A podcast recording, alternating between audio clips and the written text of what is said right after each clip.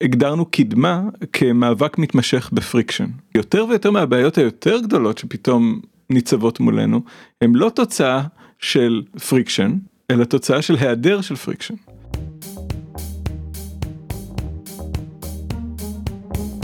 המצב הפוסט אנושי, פודקאסט על טכנולוגיה, תרבות ורוח, עם דוקטור כרמל וייסמן.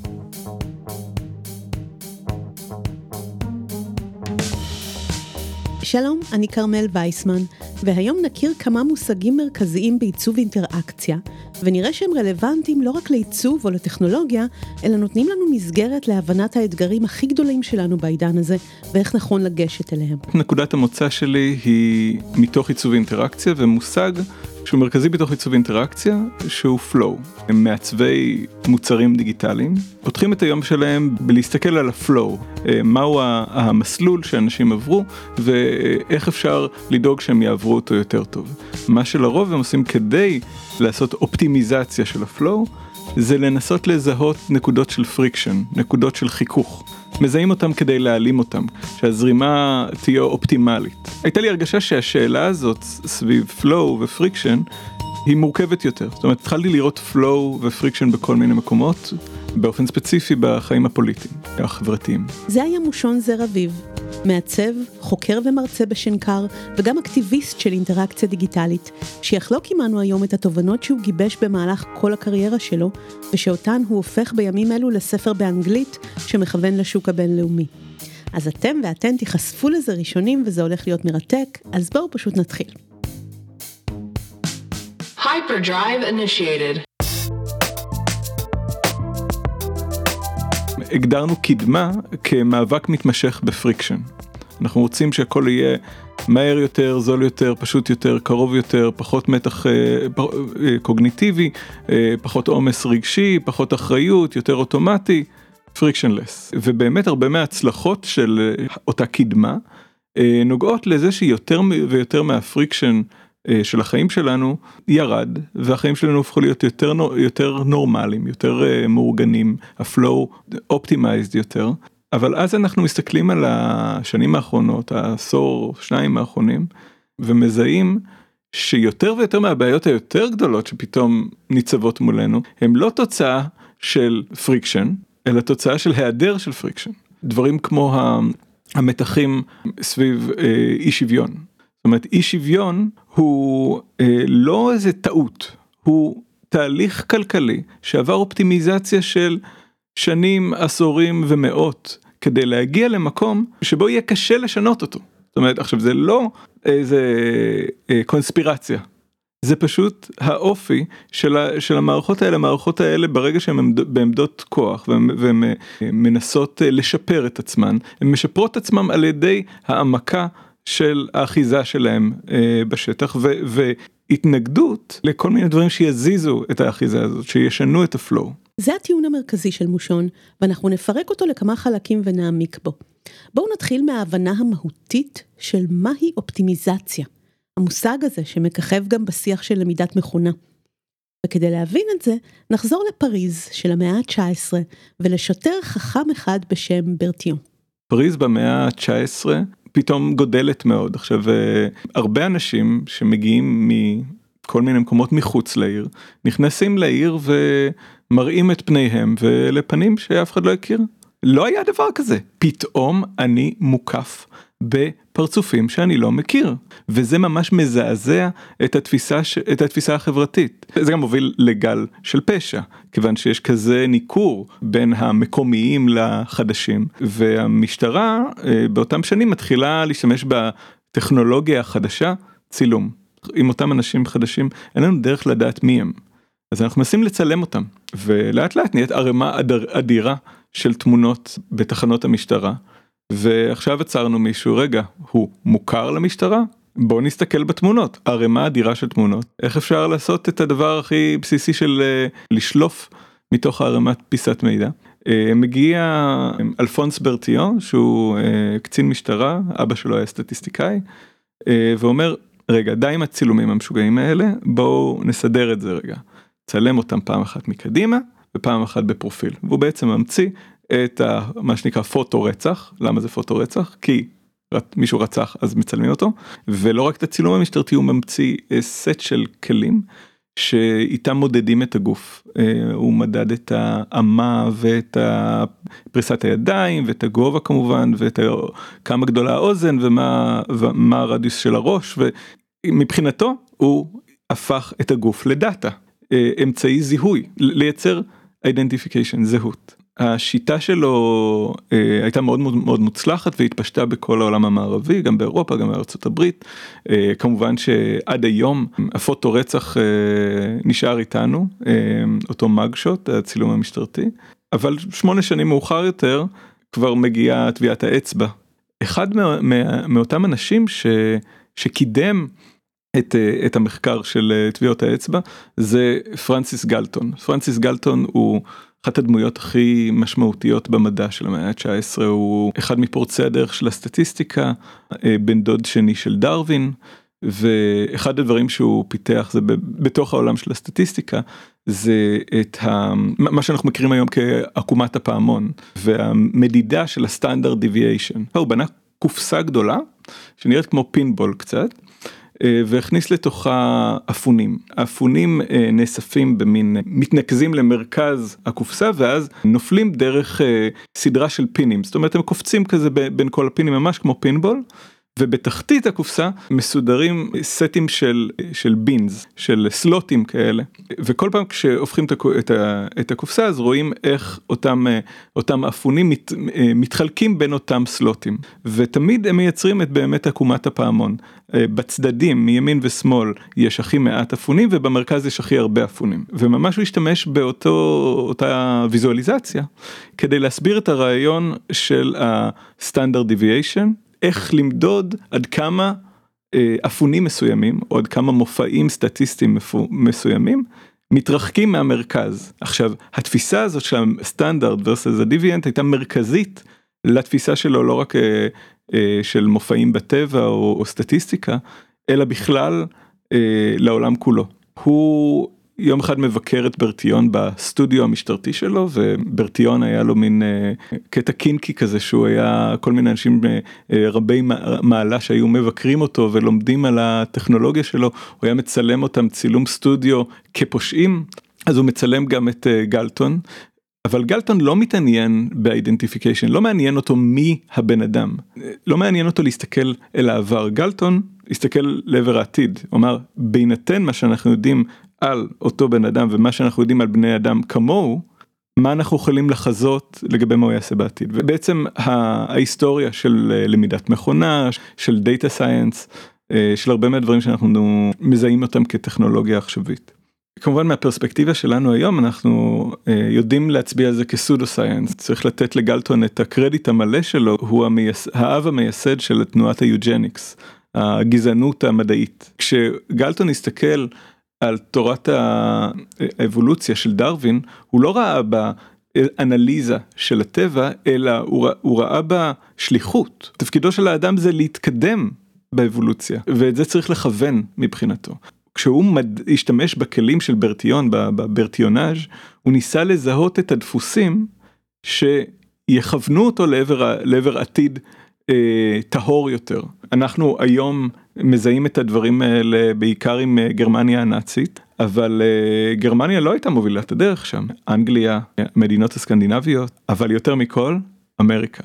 אחרי מלחמת העולם השנייה, כל הסיפור הזה יורד מתחת לפני השטח, אבל זה נכנס בדלת האחורית בשנים האחרונות אנחנו רואים את החזרה של זיהוי פנים אנחנו רואים את החזרה של ה prediction דרך דאטה ואיזושהי תפיסה שוב פעם אם אני חוזר לתוך השפה של ה flow ו friction לנסות לזהות את, הז, את הזרם המרכזי של ה flow ולהמר על זה שמה שהיה הוא שיהיה שכל תפיסת העתיד שלה היא מאוד מאוד מצומצמת. וכמובן התפיסה הפוליטית שלה ומה התפקיד שלנו בלייצר עתיד ששונה מהעבר שלנו היא מאוד מאוד אה, אה, שמרנית. אז באמת אותה טכנולוגיה שאנחנו רואים אותה כ-cutting edge של הטכנולוגיה היום, ה-machine learning, אה, אלגוריתמים, אה, בינה מלאכותית וכן הלאה, בבסיס שלהם, ממש ב-DNA שלהם, ב-heritage הזה שלהם, נמצא גלטון. ונמצאות התפיסות האלה של מה שהיה הוא שיהיה ותפקידנו לשמר את, את מה שהיה. אז מה אפשר ללמוד מההיסטוריה הזו של הסטטיסטיקה? אחד, וזה מאוד חשוב, שאנחנו מתייחסים לטכנולוגיה כאל חדשנות, משהו שאמור לשנות את איך שהדברים נעשים, להצעיד אותנו קדימה אל עתיד אחר, אבל כל מהלך אופטימיזציה הוא מהלך של שימור, הוא שמרני מטבעו. המטרה שלו לשמר את ה flow של מה שכבר עבד בעבר. וזו בעצם נורמליזציה. המערכות שאנחנו בנינו סביבנו דורשות רמה גבוהה של שמרנות כדי לתפקד. הן חייבות רמה מסוימת של תיאום, ורמה של תיאום דורשת אה, קונסיסטנטיות. מורכבות מייצרת אה, אה, פרדוקס, כי העלייה במורכבות הייתה בעקבות חדשנות. כל הזמן מנסים לייעל את המערכת, אנחנו להסיר את הפריקשנים, זה מה שאנחנו קוראים לו אה, קדמה, אבל הקדמה הזאת היא כל הזמן אה, מייצרת את התלות, והתלות מי, מי, מייצרת, אה, דורשת עקביות, והעקביות מייצרת שמרנות. כלומר ההזדמנות לחדשנות או לעתיד שהוא שונה מהעבר ושבירה של המעגל הזה, לא תבוא מהמשך שימור תפיסת הפלואו, אלא דווקא מחיכוך. הקורונה למשל היוותה חיכוך כזה ששבר את הפלואו בצורה שלדעת מושון מעוררת תקווה דווקא. הייתה לי שיחה עם ה-Head of Data Science של בזפיד, גלעד לוטן, אה, ישראלי, והוא אמר, עכשיו הייתה לנו את השנה, שנה שנתיים האלה של הקורונה, פתאום יש לנו שנ, שנתיים שהן לא קשורות לכלום. זה, זה, זה ממש מונע מאיתנו לייצר את אותם predictions. הנחת היסוד של ה data science היא שמה שהיה הוא שיהיה, וברגע שמה שנהיה הוא לא מה שהיה, הפאטרנים נשברים. תודה לאל. אני נוטה להסתכל על זה כ global friction. כמעט כל העולם מתמודד עם אותו friction באותו זמן. זה לא קרה קודם כי לא היינו כל כך גלובליים אף פעם. כמובן שהוא רגע טראומטי של, של המון מוות, של המון אובדן, אבל הוא גם רגע שאני רוא, רואה בו המון המון תקווה. כי מסתבר שכשאנחנו פתאום נתקלים במשהו שדורש מאיתנו לשנות את הפלואו בצורה דרמטית ודחופה, אנחנו עושים את זה. כמובן שלא כולנו, כמובן ש, שזה חושף את כל ה-pre-existing conditions שלנו, את חוסר האמון, את הפערים החברתיים, אבל במקביל זה גם, זה גם חושף את זה שאנחנו יכולים לעשות דברים שהם מנוגדים לחלוטין ל flow שלנו. בואו נחזור רגע גם למיקרו ונתבונן בדינמיקה הזאת של flow ו friction בסביבה של רשתות חברתיות כיום.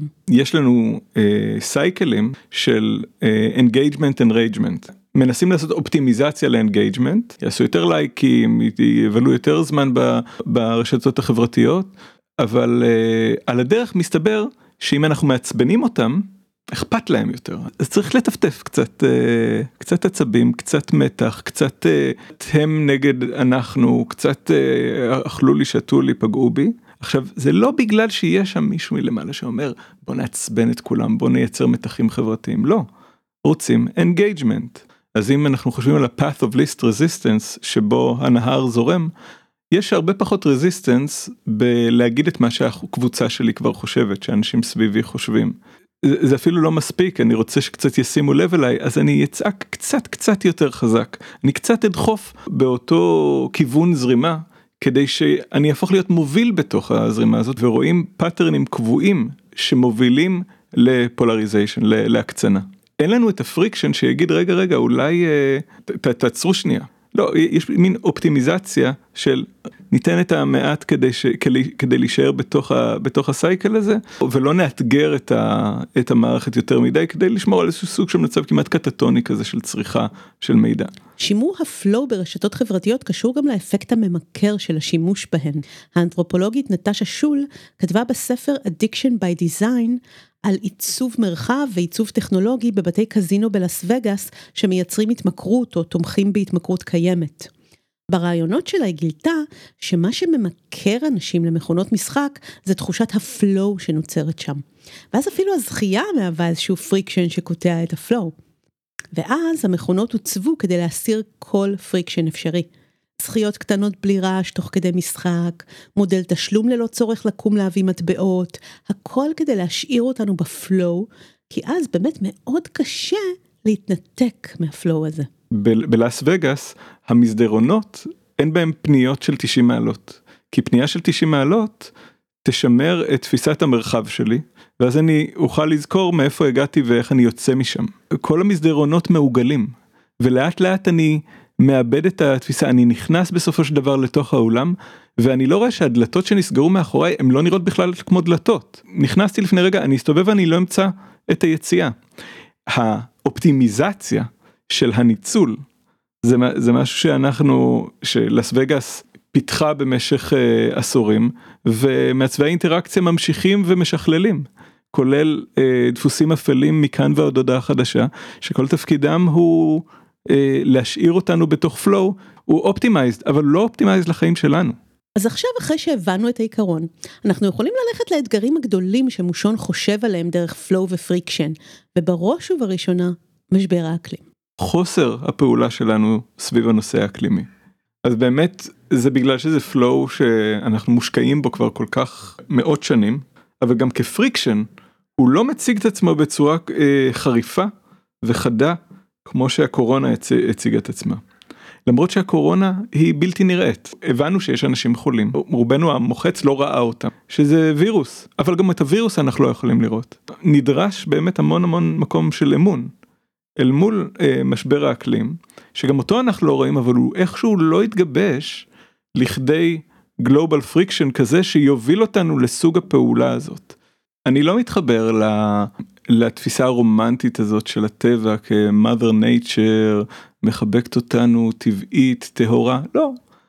אם mother nature היא האימא שלנו אז היא אימא די abusive שהרגה אותנו שהרעיבה אותנו בגלל זה התרחקנו ממנה הרחקנו את mother nature מאיתנו פיתחנו המון המון טכנולוגיה וחברה שירחיקו אותנו מה frictions של הטבע.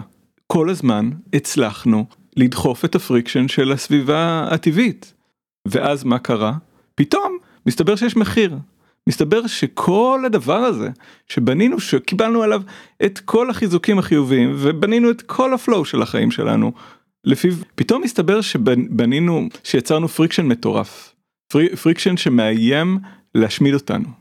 זה כל כך בלתי נתפס. ואם אנחנו עדיין עובדים מתוך אותה תפיסה כזאת של אופטימיזציה של flow אנחנו נזרום לתוך התהום. זה הזמן לנסות לתפוס משהו. אבל אז מה אפשר לתפוס? אין friction.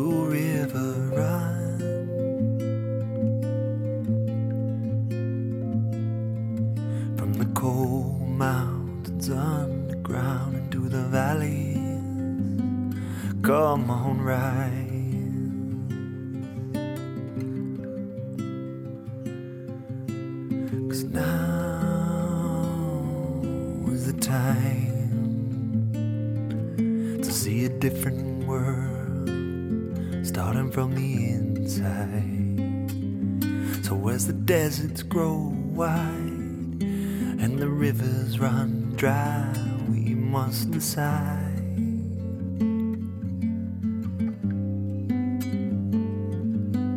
Well, do we want to live in a world that's empty when it's everything she's ready to give? תודה רבה לדניאל טיילר פונקי, זיכרונו לברכה, על השיר המופלא Blue Water Rise מהאלבום Brave New World. זה, זה מוביל אותי בעצם לחלק השני של הספר שמתעסק בהזדמנויות לפעולה. אני שוב פעם חוזר למושגי יסוד באינטראקציה. בואו נכיר שני מושגים נוספים בחקר אינטראקציה. אפורדנס, מזמינות בעברית, וסיגניפייר, מסמן במובן הסמיוטי.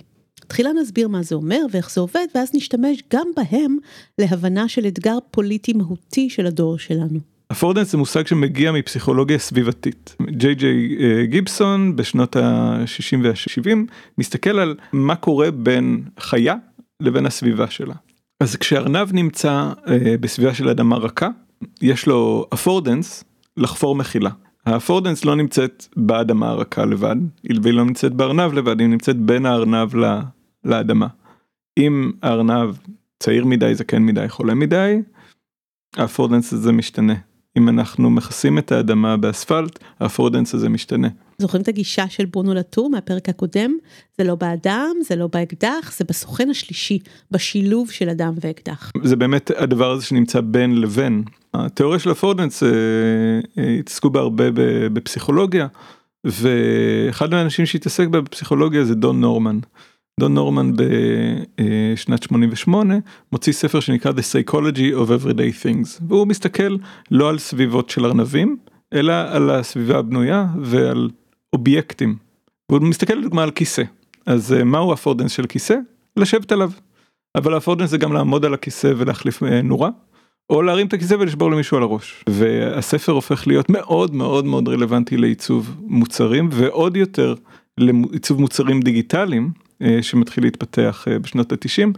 כל הסביבה הזאת הדיגיטלית היא כל כך אה, היא כל כך גמישה שיש המון שאלות לגבי איך מייצרים אפורדנס 25 שנה אחרי יציאת הספר נורמן מוציא גרסה שנייה של הספר וממש בהקדמה הוא מצד אחד אומר אני מאוד שמח שהמילה הזאת הפכה להיות כל כך משמעותית אבל אני מודה שהיא יצרה המון המון בלבול בעולם העיצוב אנשים מדברים על affordance בצורה רחבה מדי. אנשים אומרים לדוגמה יש לנו בעיה ב flow כי אנשים לא לא מבינים איך איך ללחוץ על הכפתור אמ, אז יש לנו בעיה ב affordance של הכפתור. אז הוא אומר לא זה לא בעיה ב affordance של הכפתור כי אם אתה תלחץ על הכפתור אתה תעבור לשלב הבא של האינטראקציה זאת אומרת ה affordance קיים שם הבעיה נמצאת ב signifier. הוא, הוא מכניס מילה שלא הייתה בספר המקורי הוא אומר אותו דבר שקראנו לו affordance עד עכשיו מורכב גם מהאלמנט של האפשרות אבל גם מהאלמנט של השפה של איך שאנחנו מדברים עליו. הוא מדבר. על זה שמעצבים דיגיטליים מתעסקים הרבה יותר בעיצוב של ה signifier מאשר בעיצוב של ה affordance. וכמובן שבזה הוא פותח את אה, קופת השרצים של הסמיוטיקה איך אנחנו מדברים על משהו לעומת אה, מה לכאורה קיים, מהן האפשרויות לעומת איך אנחנו מבינים אותן, אבל אותו מתח בין signifier לבין affordance ממש מעורר השראה בעיניי, כי אני חושב שהרבה פעמים אנחנו במין בלבול בין ה affordance לבין ה signifier. אם נסתכל על טלפון, לטלפון חכם הוא לא signifying כלום.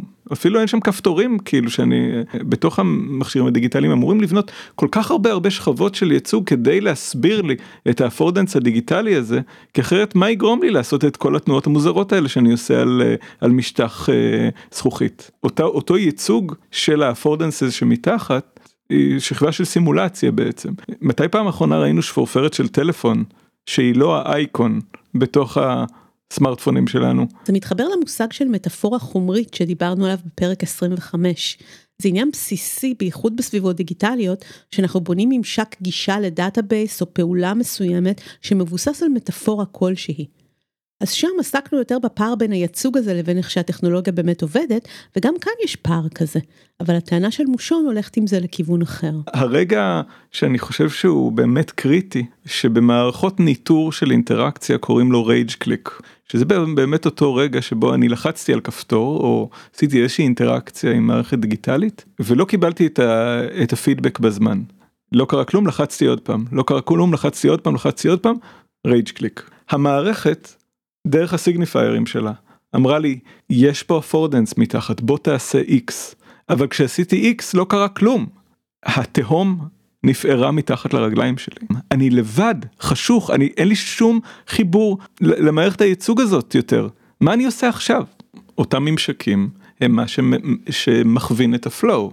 החוויה היומיומית של מוצרים דיגיטליים היא חוויה של, אה, של צייתנות. המסר הסבלימינלי של כל ממשק הוא מה מותר לי לעשות פה. תלמד את החוקים שלי, תעבוד בתוך החוקים שלי. כמובן שאנחנו נותנים שירות אדיר בזה שאנחנו מצמצמים את אינסוף האפשרויות האלה, אבל אנחנו בעצם עושים אופטימיזציה של flow. וזה הפך להיות אלמנט תרבותי כל כך משמעותי, אלמנט קוגניטיבי כל כך משמעותי, שאנחנו פועלים בתוך flow, אנחנו מצפים שהכפתור יעשה בדיוק מה שציפינו, כי אחרת האדמה נפערת מתחת לרגליים שלנו. אני מחבר את זה לאכזבה מהאביב הערבי, ממחאת האוהלים, מאוקיופאי, כי אנחנו עשינו מה שהיינו אמורים לעשות. אנחנו לחצנו על הכפתורים במקומות הנכונים, זה היה אמור להיות הנתיב שלנו לשינוי, וזה לא קורה. בתקופה הזאת בדיוק לפני 11 שנה הייתי באה כל ערב למחאת האוהלים ברוטשילד. המחאה חסרת התקדים הזאת הייתה חלק מגל עולמי באותה תקופה. האביב הערבי, אוקיופאי וול סטריט, אז איך דבר כזה לא מצליח לשנות סדרי עולם? והאם יש לנו בכלל מושג מה הוא כן הצליח לשנות, ואיך? מושון יפרש לנו את זה דרך משקפי ה affordance והמסמן, signifier. זה קשור מאוד לבעיה של, של הניתוק בין affordance ל signifier. בתקופה הפאודלית איכרים צובאים על, על שערי טירתו של האציל עם, עם לפידים אנחנו הולכים לשרוף אותך ואת כל בני ביתך. יש פה אפורדנס מאוד מאוד ברור. יש קשר מאוד מאוד ברור וישיר בין כמות האנשים המוחים לבין היכולת שלהם לשנות את מערך הכוח. אנחנו קופצים להמון שנים קדימה למהפכה התעשייתית והעלייה של הכוח של המפעל. אם, אם קודם האיכרים עמדו מחוץ לשערים של הטירה, עכשיו הפועלים שהיו בתוך המפעל יוצאים מהשערים החוצה ואומרים אתמול יכולת לייצר, היום אתה לא יכול לייצר. שוב פעם, affordance מאוד מאוד מאוד ברור של קשר בין הכוח של המוחים לבין היכולת שלהם להשפיע על יחסי הכוח. בשני המקרים השער הוא נקודת מפתח. ואז אנחנו מגיעים ל Occupy. וב Occupy אה, נאספים אה, באזור של אה, הבורסה בוול סטריט ומוחים. לכאורה הם אל מול שערי הכוח. אבל לא, וול סטריט כמקום הוא רק סמל. ה affordance לא נמצא בשער של וול סטריט ואף אחד גם לא חושב על זה. אקטיביסטים לא מצפים שאם הם יפרצו לתוך וול סטריט המערכת הכלכלית תשתנה, הם מייצרים סמלים.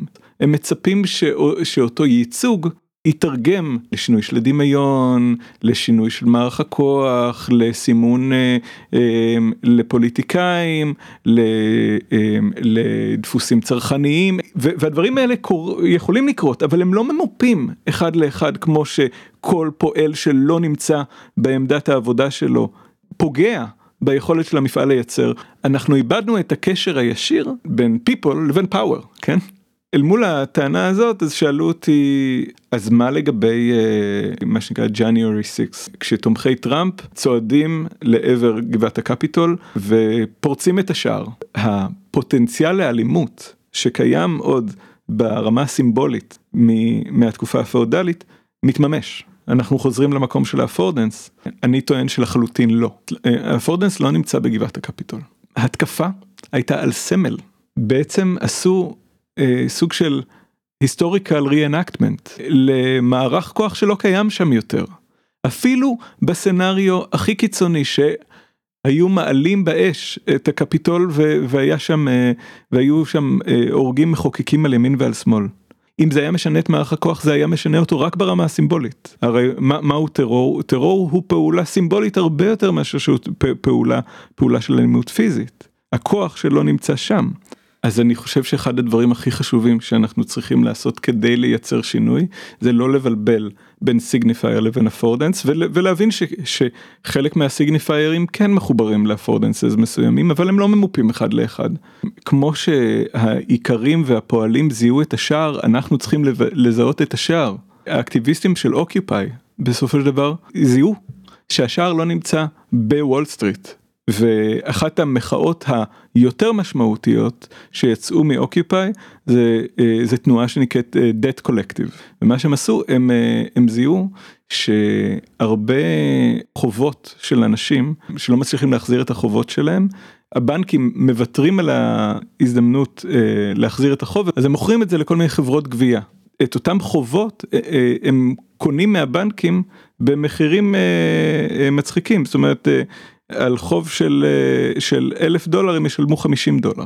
ואותן חברות גבייה אה, הם משתמשים בכל אה, כלי אפשרי כדי למרר את חייהם של החייבים. התחום הזה הוא unregulated לחלוטין והוא פרוץ לחלוטין והם אמרו אוקיי אז אנחנו עכשיו נהיה debt collectors. והם קונים חובות של אנשים ושולחים להם קופסה קטנה ואדומה שבה מחכה מכתב ואומר להם שלום החוב הזה לא קיים יותר ביטלנו אותו והם מדברים על גם איזה עולם הם, הם היו רוצים להיות, לראות עולם שבו אנשים שנהיים חולים לא הופכים להיות אה, עניים עולם שבו החינוך לא הופך להיות מעמסה כלכלית הוא הופך להיות משהו שפותח אפשרויות לא סוגר אפשרויות. אותה אופטימיזציה שהמערכת הכלכלית יצרה אותו מתח בין ה-1% ל-99% הזה שהם דיברו עליו בסמלים הם זיהו את השער. השער לא נמצא ברחוב וול סטריט אבל וול אבל הם כבר בתוך וול סטריט וול סטריט בתוך החיים שלהם כי הם כולם חייבים כסף הם הצליחו לבטל חובות במיליארדים על ידי זה שהם גייסו כמויות כמויות שפחות ממיליון. המערכת הכלכלית מסתכלת על כל אחד מאיתנו כחשבון בנק עם חוב כמישהו בודד לבד החובות האלה שמבודדים אותנו הם גם מה שמחבר אותנו. והם אומרים הנה זה הקולקטיב פאוור שלנו פה לכל אחד מאיתנו יש משקל שמתרגם באופן ישיר לכוח. הם, הם אומרים אנחנו לא נחזיר את החובות שלנו יותר והם משתמשים בדבר הזה גם כדי uh, לעשות לובי מול הממשל והדבר הזה בעצם הופך להיות איזושהי תנועה מאוד מאוד מאוד חזקה.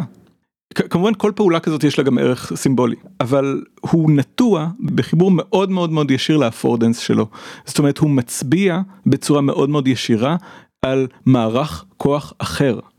וזה המקום של hacking. מה זה hacking? hacking זה לזהות affordance שהוא לא מסומן. זה לא ה flow שאליו כיוונו. והוא בעצם הופך להיות friction uh, וזה המקום ש friction הופך להיות ההזדמנות לפעולה. דרך uh, הנקודות החיכוך שהרבה פעמים זה השער, uh, הרבה הרבה פעמים זה המקום שבו יש flow מערכת אחת למערכת שנייה, אנחנו, אנחנו רואים שם חיכוכים ויש בהם הזדמנויות. אנחנו צריכים להסתכל עליהם ולנסות להבין איך אותו, אותה נקודת חיכוך הופכת לנקודת אחיזה ול, ולמנוף. בספר הקלאסי חברת הרשת מ-1996, הסוציולוג מנואל קסטלס הקדיש פרק למה שהוא כינה תרבות של וירטואליות אמיתית. הוא חשב שהאינטרנט יביא אותנו למצב שבו פעולה סימבולית תהיה כל כך משמעותית שהכל יוכרע ברמת הסמלים בלבד. במושגים של מושון, דברים יוכרעו ברמת המסמנים, ברמת הסיגניפיירס, ואין צורך לגעת בפועל במסומנים ולהפעיל איזשהו אפורדנס. למשל, אם העלייה לקפיטול בשישי לינואר היא באמת רק התקפה על סמל, אז זה מספיק, כלומר ההתקפה הזאת משמעותית, היא מניעה מדיניות, יש לה אפקט, היא עושה את הפול אפקט שלה, היא לא צריכה להגיע לאיזשהו אפורדנס כדי להשפיע. מה שמשנה באמת בעולם יכול לקרות רק ברמת הסמלים, וזה ישנה. אבל מושון לא מסכים עם התפיסה הזו. אני חושב שהטיעון של קסטל הוא מבוסס על איזושהי תפיסה אקספוננציאלית, שאנחנו בעצם אה, במין אה, מעל, מערך שרק הולך ונהיה יותר ויותר וירטואלי ויותר ויותר מתנתק מהממשי ואני טוען שלא. אני טוען ש, שהעקומה הזאת מתחילה אה, להגיע למישור מכל מיני כיוונים. זאת אומרת גם בכיוון האקלימי וגם ב, וגם אה, וגם במקום שברגע שאנחנו מאבדים לחלוטין את הקשר בין מסמן למסומן אז גם המסומן אה, אין לו אינטגריטי. אין איזשהו משהו שיחזיק אותו במקום. לא קרה שום דבר למציאות המציאות נשארה אותו דבר. מה שקרה זה ליכולת של מסמנים שלנו להיות מובנים. אנחנו חוזרים לסוג של אה, מגדל בבל. המשבר של המציאות הוא המשבר של הסימולציה. זה שהסיגניפיירס התרחקו מהאפורדנסס אה, לרמה כזאת שהם שרירותיים, מייצר מצב שהוא הפסיק לייצר הזדמנויות חדשות, עם כל הכבוד לכל מי שמאוד מאוד מתרגש מה, אה, מהמטאברס. הוא מתפורר. כי הקשר ל affordance והקשר לאיזשהו רמה של friction של האדמה, ה ground truth שלנו, הוא בעצם האלמנט המייצב שאפשר לסמלים שלנו להיות בעלי ערך. וברגע שהם מתרחקים ומתרחקים ומתרחקים זה לא שהפוטנציאל שהשמיים הם הגבול ואנחנו לא מגיעים למקום של אפשר להשיג הכל אלא לא אנחנו אנחנו אנחנו מאבדים את, ה, את המשמעות. אם, אם נחזור לקורונה, היא, היא לא יצרה מסמנים באופן ישיר, היינו צריכים לייצג אותה דרך אה, גרפים. אחד הגרפים שעלה ממש בהתחלה של הגל הראשון הוא שיטוח העקומה. בעצם ראינו שני מודלים, איך זה ייראה אם רמת התחלואה תעבור את הקפסיטי של מערכת הבריאות, לעומת מה יקרה אם זה ייקח קצת יותר זמן ונצליח לשמור את עצמנו מתחת, מתחת לקפסיטי הזה. הקריאה לפעולה הייתה בואו לא נהיה בעקומה הזאת, בואו נשטח אותה לכיוון העקומה הזאת. אבל אנחנו הסתכלנו על מקום אחר, על המקום שבו שתי העקומות האלה, בכל הגרפים של flatten the curve, חוזרות לנקודת האפס. בעצם כל הגרפים האלה הבטיחו שגל אחד וזה יעבור. מין הבטחה כזאת של רזיליאנס, הפלואו שלנו יחזור. מה שאנחנו יודעים יותר משנתיים אחרי זה, זה שהיה גל והיה עוד גל והיה עוד גל והפלואו, אנחנו לא חזרנו, לעולם לא כנראה נחזור לעולם שהוא פרה קורונה. אבל היום אנחנו במקום אחר, אנחנו במקום של אדפטביליטי. את יושבת מולי עכשיו עם מסכה, אצלי בבית זה היה ממש בשבוע שעבר, או זה חלק מהחיים שלנו עכשיו. למעשה הגרפים לא בכוונה הטעו אותנו לכדי תקווה. הם אפשרו לנו להגיד יש פה הזדמנות לפעולה ואתם תקבלו את החיים שלכם בחזרה. בינתיים גם למדנו להתאים את החיים שלנו למשהו אחר. אני רואה בזה המון המון תקווה אבל אז כשאני מסתכל על הגרף אה, המוביל שדרכו אני אנחנו מדמיינים את משבר האקלים שזה ה-global global temperature rise. אנחנו יכולים לראות כמה וכמה מודלים כל אחד מהם מדמיין או, או עושה איזושהי אקסטרפולציה של עליית טמפרטורות אחרת והם כולם פשוט עולים ואין שם את ה-call to action הזה גם בטח שאין את ההבטחה אף אחד לא מעז להבטיח שאנחנו אי פעם נחזור אחורה. ואנחנו נשארים מול הגרף הזה ואנחנו אומרים כאילו. what's in it for me? זה דיסטופיה. זה choose your apocalypse. האם, האם אני רוצה אפוקליפסה נוראה או אפוקליפסה נוראה נוראה נוראה. אם אני רוצה רק אפוקליפסה נוראה אני צריך להתחיל לחוות אותה עכשיו. להפסיק את כל הפלואו כל הפרקס שה, שהקדמה נתנה לי אני צריך לזרוק עכשיו כדי לסבול פחות בעתיד. אני, אף אחד לא יפעל ככה. אנחנו חייבים לנסות לדמיין את העתיד. אפילו אם הוא יהיה אחר ולא נוח, אנחנו צריכים לדמיין אותו לא דרך אפוקליפסה, צריכים לדמיין אה, עתיד שאנחנו נרצה לחיות בו. כן, הוא ייצר גם המון אה, אובדן וכאב, אבל אה, לא יכול להיות שאנחנו לא מסוגלים לדמיין את זה, כי אם אנחנו לא מסוגלים לדמיין את זה, אנחנו נשארים בחוסר פעולה. אה, פרדריק ג'מיסון אמר, אה, קל יותר לדמיין את אה, סוף העולם מאשר את, אה, את סופו של הקפיטליזם. כי אנחנו יכולים לדמיין את כל מה שמסביבנו נעלם, אנחנו לא מצליחים לדמיין משהו אחר. יש משהו טבעי באורגניזם שמנסה לחסוך אנרגיה, לייצר יציבות ועקביות ולבחור בנתיב הנוח יותר. אבל יכול להיות שהלכנו עם זה רחוק מדי, בגלל היכולת המוגברת שלנו להתגבר על הטבע, בגלל שעשינו מזה אידיאולוגיה כבר. האם הגענו לרגע שכדאי שיהיה לנו קצת פחות נוח כדי שיהיה לנו יותר טוב? זה הכרחי בעצם שיהיה פחות פחות נוח כדי ש... כדי שתהיה אפשרות זה בעצם מה שהעיצוב אמור לעשות הרי אם הכל גמור אין מה לעצב יותר if we've optimized everything זה נגמר. הרעיון של friction הוא לא לחבל בעקביות. למה יש נחל בכלל? כי uh, הטופוגרפיה מייצרת friction, היא מסמנת נתיב מסוים שיהיה הנתיב של ה-least resistance, של הכי פחות התנגדות ולשם הנחל זורם. friction הוא מה שמעצב את הנחל. אני לא רוצה עולם כאוטי, אני רוצה עקביות, אבל כדי לייצר עקביות אני צריך להסתכל על איך בנינו פלואים. ואיזה פריקשנים מיקמנו איפה. העיצוב הביא אותנו לאיפה שאנחנו, ל mess הזה שבו אנחנו נמצאים, והעיצוב צריך להוציא אותנו משם. זה, הכלים הם כלים של לעצב את ה flow, והכלי המרכזי של לעצב את ה flow הוא friction.